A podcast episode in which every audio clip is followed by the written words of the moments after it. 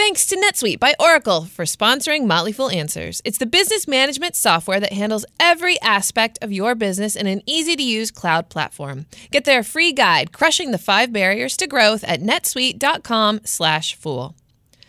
Also, thanks to Slack for supporting the Motley Fool. Slack is a collaboration hub for work that makes sure the right people in your team are always in the loop and key information is always at their fingertips. Learn more at slack.com. Motley Fool Answers. I'm Allison Southwick, and I'm all alone again. This week, I'm taking you back one last time to our member event in Denver to learn about how great business cultures go bad and the red flags that might impact performance. All that, and again, that's really it on this week of Motley Fool Answers. Culture is a valuable differentiator and can make a good business great, but culture isn't static. It's always changing and sometimes not for the better. Brian Hinman, portfolio manager of Motley Fool Asset Management, a sister company of the Motley Fool, spoke recently at our Denver member event about the top reasons a company's culture suffers and how declining performance follows. Also, the red flags to watch out for. In 2013, there was a study done by Booz and Company that uh, that surveyed 2,200 executives, and 60% of those 2,200 executives said that strategy or said that culture was more important than strategy. What's bonkers about that to me is if you think about what's taught in MBA programs and the curriculum, it's highly focused on strategy and barely touches on culture. Management teams, however, know and believe that culture is really, really important. In his book, The Culture Cycle, James Heskett shows that more than 50% of the difference in profits between similar companies is explained by culture. An easy way to see this is something like Southwest Airlines. Southwest Airlines is lauded for its culture, is perennially profitable, and every other airline struggles to make money. Commonly, uh, culture is the attribution there. So it's nice to know that culture is important, but that's not really enough for us as investors or founders. Uh, it's not clear what the link is between culture and results. So, how is it that culture, good or bad, leads to results, good or bad? For a little help here, I think we can turn to this old article from Fortune. Uh, this article was published in 1999 by a guy named Ram Charan. And Ram Charan, you may have heard of. He's an author, a consultant, and he's uh, widely viewed as sort of a business guru. Anyway, he studied dozens of high profile CEOs uh, and leaders of blue chip companies, people that, as soon as they took the reins, you would have totally expected success. I mean, they had uh, all the background, they had great companies uh, that, they were, that they were behind, but they all failed for one reason or another. Here's his conclusion on why they failed it's bad execution. It's as simple as that. So it's not that they had the wrong strategy, it's not that they got disrupted, it's not that their end markets turned and they couldn't keep up. It's not that they were too aggressive and did something dumb with shareholder capital. Ram Charan found that it was all about execution. They simply couldn't drive their employees to get things done. So for us, it seems like that fits nicely into our little puzzle here. Execution could be the link between culture and results. I think it is. But I think we need to look a little deeper into that link to see how it works.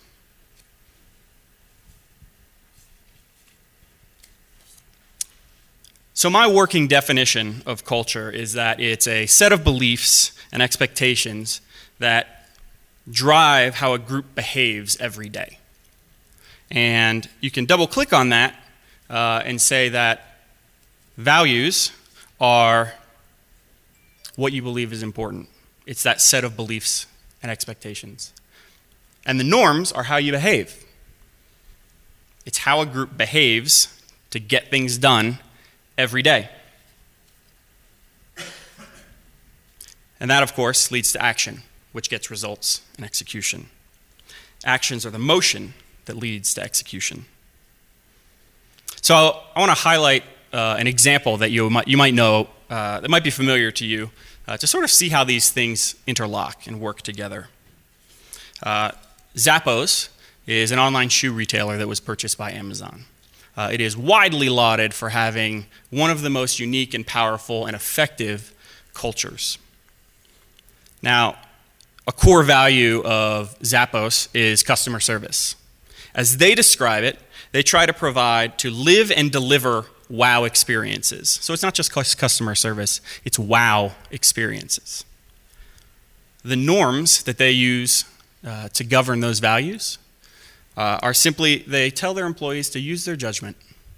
Use their judgment to deliver wow experiences. If you think it's okay, do it.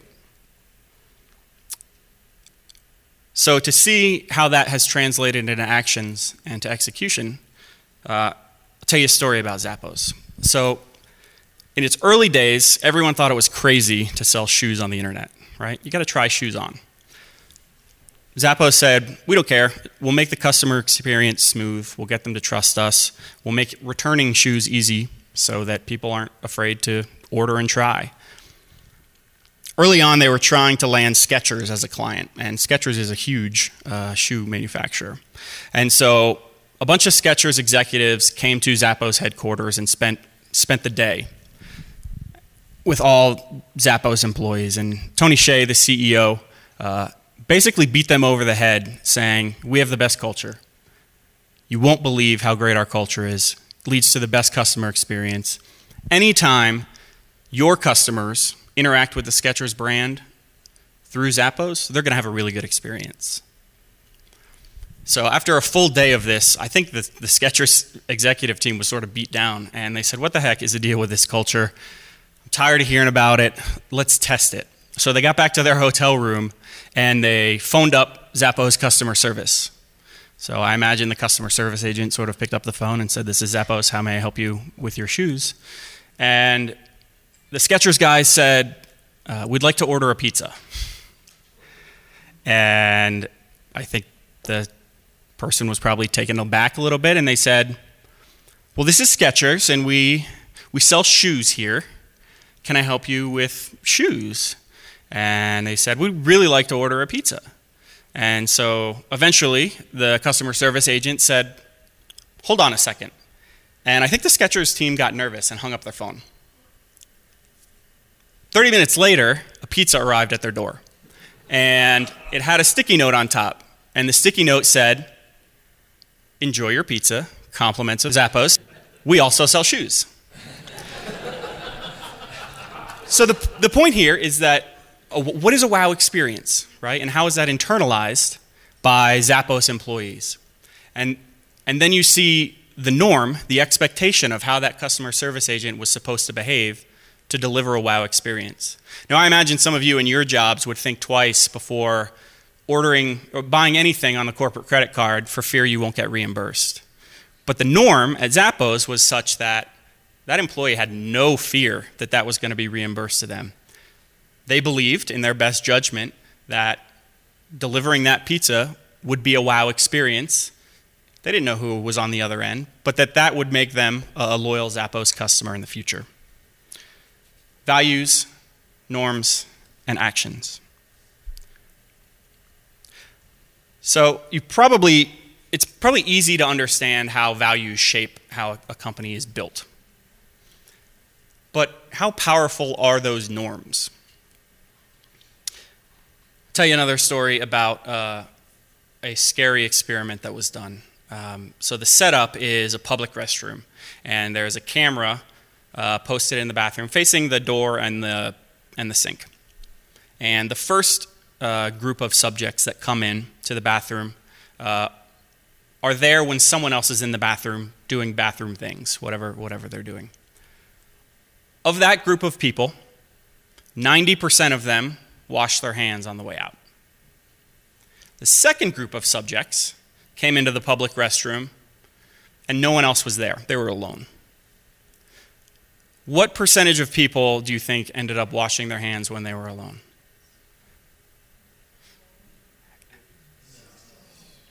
I'm not telling you this to scare you uh, from, from eating the bowl of peanuts. I'm not telling you this because it's gross and I'm going for shock value here. This highlights the power of norms, how we are supposed to behave, how we are expected to behave in certain situations.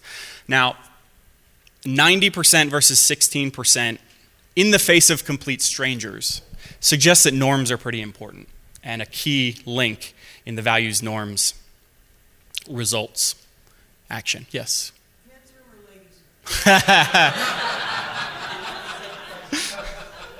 uh, I don't know, but I'm, I'm willing to guess that uh, we men take the brunt of, uh, of the bad there. so, how powerful can norms be when you're not with a stranger, when you're with coworkers that you respect, or friends, or your boss?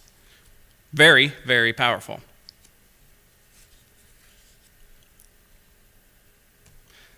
So it's easy to see how this linkage goes. Culture drives execution, which leads to results.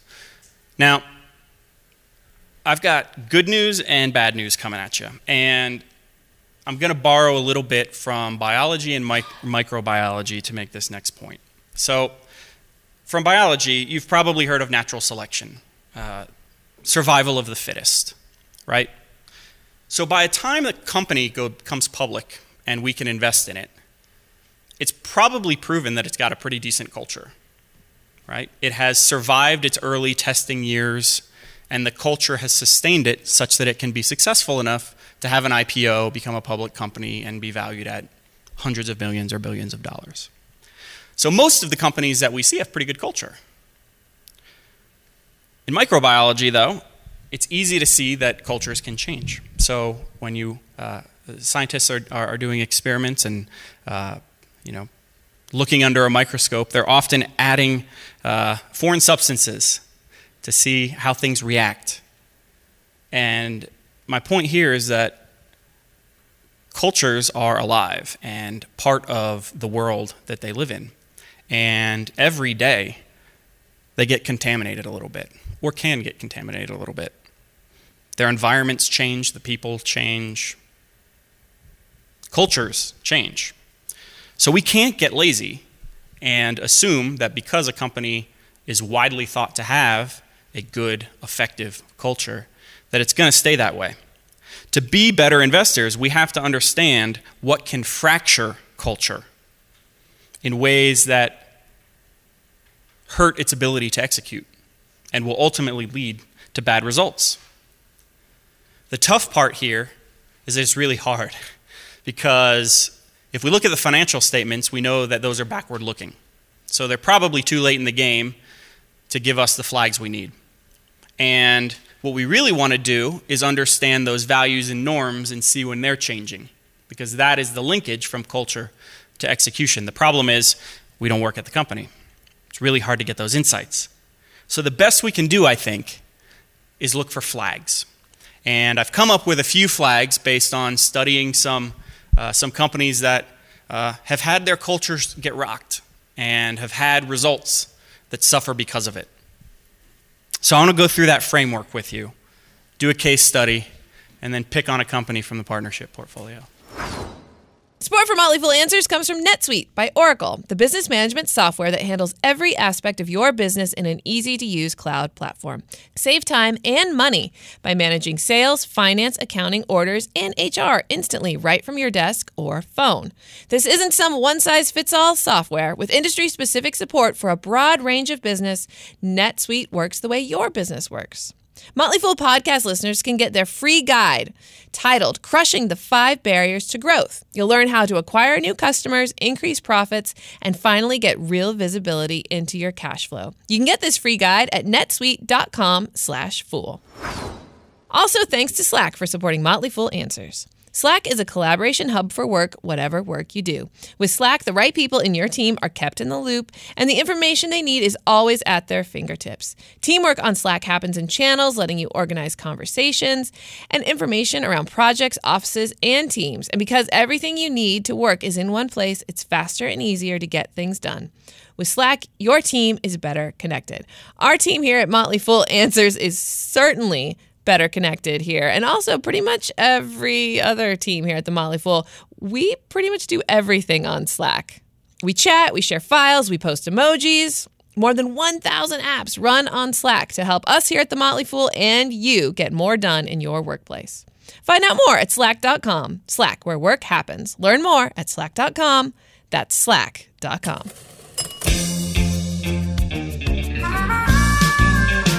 So, from the companies that I've studied, I think it'll pay for us to look at signs of arrogance and signs of troubling growth. And when there's evidence of both, we should raise a flag and we should ask if there's something amiss and if we've been thinking about the company correctly and if it might be on the precipice of something bad. So, what do we mean by each of these? So, arrogance is a loaded term, I realize, but I'm using it uh, in, the, in, the strictest, uh, in the strictest sense, where uh, one, either a person or, or an institution, um, has an inflated, inflated view of what their capabilities are. So I'm not trying to be mean here. I'm, I'm just going by the letter of the definition there. And so, some signs of arrogance that I've seen uh, in companies who have had cultures that have broken uh, are where you see management behavior that's inconsistent with the values that are laid out. Where you see turnover, which might suggest that norms or the way things are done are no longer what people thought they were. Where the CEOs outsource execution, because remember, execution is the link between culture and performance. And I don't know if you know this, but of the uh, Fortune most admired companies uh, perennially, so at least I think I looked at the last 10 years, more than 50% of those most admired companies don't have a chief operating officer. The COO is the person who is responsible for execution. And what that tells me is that many of the world's best companies treat execution as one of the most critical factors a CEO should be focused on, which makes sense to me. And finally, improper incentives. If they're improper incentives, it, it suggests that uh, maybe the company's focus is in the wrong place on metrics and not values.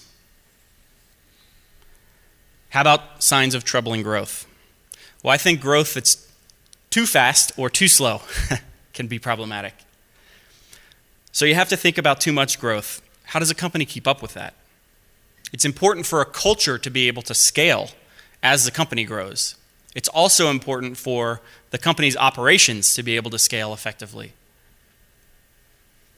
It's got to keep up. Too little growth looks a lot different. It could suggest that things are stagnant in the organization, leading to a drain brain, brain drain. Uh, it could also mean that things have just become too bureauc- bureaucratic and very talented executives can't get done what they want to get done. It could signal a failure to adapt. And then inorganic growth goes back to our microbiology, introducing foreign substances to the culture it can cause serious problems, and it's worth tracking.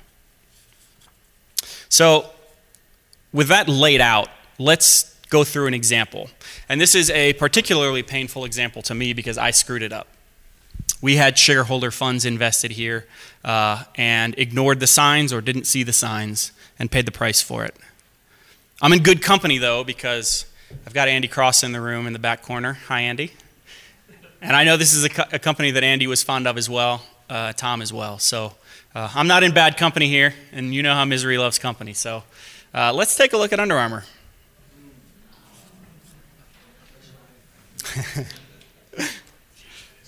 All right, so uh, what signs of arrogance might we have seen uh, in Under Armour? Well, in early 2016, Kevin Plank did something really weird. Kevin Plank is the CEO of Under Armour. Uh, he set out to change the, the, uh, the organizational structure, the share class structure of, of Under Armour.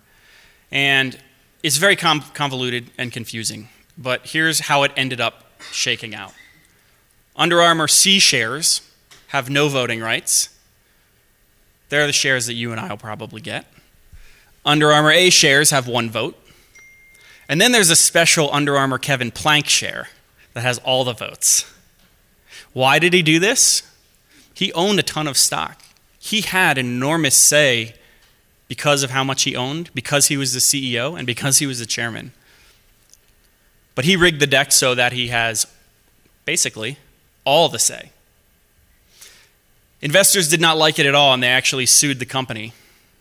And then the company paid out to shareholders $59 million. So this was a costly decision by Kevin Plank. In 2013 and 2014, Plank and his management team had uh, a pretty mean streak of overpromising and underdelivering. It did seem to me like they weren't very well calibrated to what their business could actually handle. It seemed a little arrogant, honestly. They thought they were capable of much more than they actually were able to deliver. And Plank has now anointed himself. Hi, Tom. T- Plank has now appointed himself the savior of Baltimore. He's built an enormous facility, his headquarters, in downtown Baltimore. He's actually become a real estate developer buying some hotels in the area. He also bought a farm, and I'm pretty sure he makes whiskey there. I don't have any problem with Kevin Plank trying to lift Baltimore up, but it does suggest that he might think he's more capable of doing all these things than he actually is. How about turnover? Beginning in 2015, it's actually pretty shocking. I don't even know how many are up there, but there's a lot. There's even one that gives you a two for one when Mike and Albert Lee left together. It's been incredible turnover at Under Armour. We can't know why, but we should question whether the company is living its values, whether these talented executives were misguided on how things are done there, and when they found out that they couldn't get things done the way they thought, they left. Or maybe it was a poor environment to work in. I don't know, but it's notable. Let's look at growth. From 2003, its early days, to 2015, unbelievable sales growth. This was a rocket ship. This was an incredibly successful and growing company. Now, remember that Under Armour manufactures apparel, so they need physical assets and inventory to support that. And so you see the assets growing incredibly rapidly as well. The stock price, again, a rocket ship. Those early days, the company seemed to be doing everything right. But how did the culture scale with all of that? How did their ability to manage that business scale with all of that? That might have been growth, too much growth. Since 2015, we might see too little growth at, at Under Armour. You know, sales are largely flat given there's some acquisitions in there and the stock price has been halved. So we might be seeing too much and too little, as well as some acquisitions. So could we have seen the culture cracking at Under Armour? I think so. And again, I didn't. but in hindsight, I think so. The underperformance, the, the, the, overpromising and underdelivering started in 2013 and 2014. The mass exodus of executives started in 2015. That's that first red arrow there. If we ignored that one, that's fine. The share class issue happened in early 2016. That's that second red arrow. We may have seen that coming, but we missed it. So, you remember at the beginning of this presentation when I promised that I was going to upset Tom, and now he's in the room? it's that time.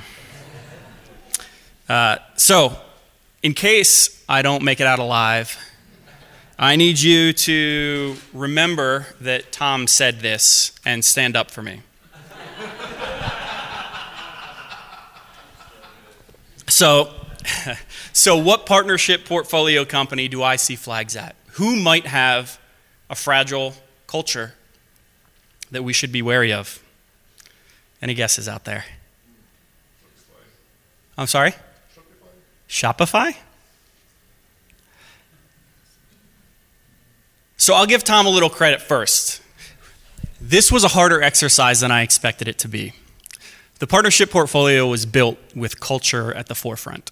And so there was a lot of attention paid to finding companies that uh, have cultures that are, quite honestly, very impressive. Uh, so I had to do quite a bit of digging and uh, to come up with something. The company that I'm going to highlight is Square. And uh, Square is the payments company that does a heck of a lot of good for enabling small business uh, in the US and increasingly around the world. You've probably encountered their payment systems um, in local businesses, possibly at a coffee shop down the street. Uh, this is a really impressive company, and I like what they're doing. However, let's take a look. What signs of arrogance do we have? Well, how many of you think that you could manage two publicly traded companies at the same time and do it well? Jack Dorsey is an incredibly impressive person. And if there's anyone who can do it, he can. But that's a heck of a lot to ask, as well as being chairman of one of those companies. Not those. No? I, I agree. I couldn't handle it. Square also has a dual share class structure. So you and I, as, uh, as, as holders of the common stock, uh, don't have very much in the way of voting rights. This is a controlled company. Again, there doesn't have to be anything wrong with that, but it's these things in, uh, in aggregate that might be a flag. When it comes to incentives, uh, top executives were paid $5 million apiece uh, last year. And I have no idea why. Yeah, it was a good year for Square. But the board of directors does not lay out transparently what they're rewarding. This is what they tell me judgment and discretion. How am I supposed to feel about that as a shareholder?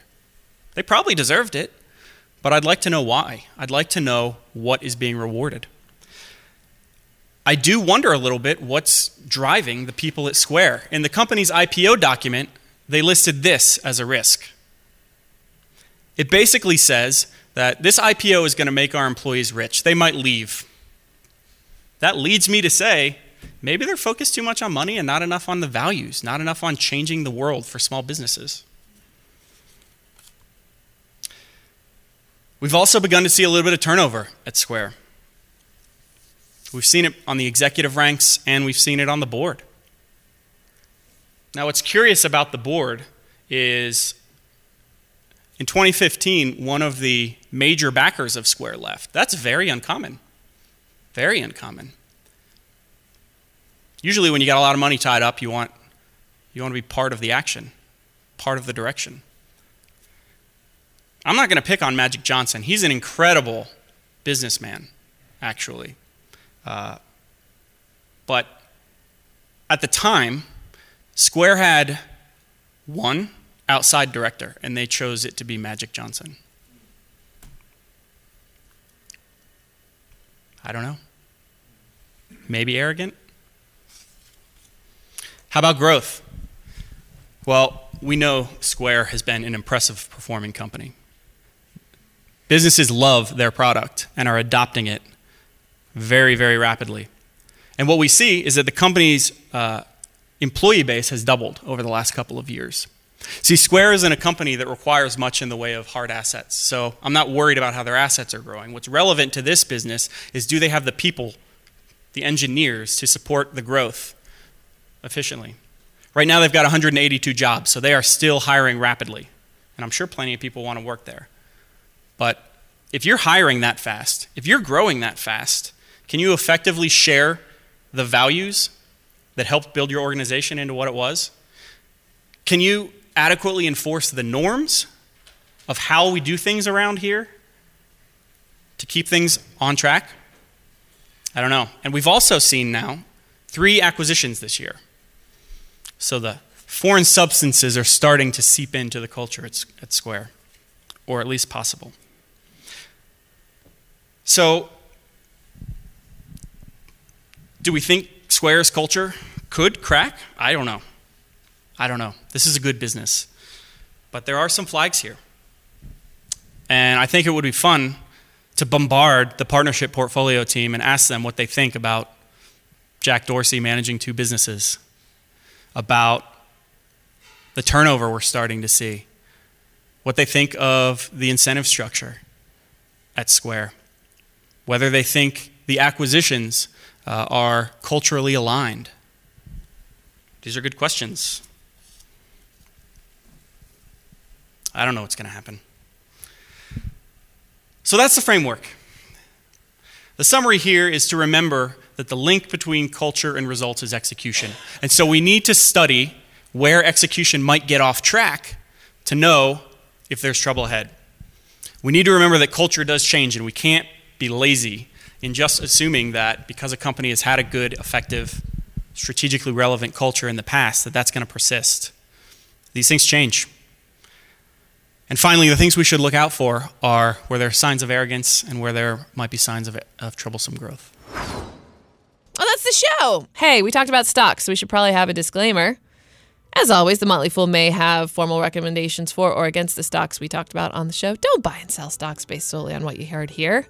Please. The show is edited culturally by Rick Engdahl. Our email is answers at fool.com. Send in your questions, uh, get them in the queue for our next mailbag episode. You can also join our Motley Fool Podcast Facebook group or follow us on Twitter. Or, if you're really feeling generous this holiday season, leave us a review on iTunes or Stitcher or TuneIn or wherever you listen. But most importantly, above all, stay foolish, everybody.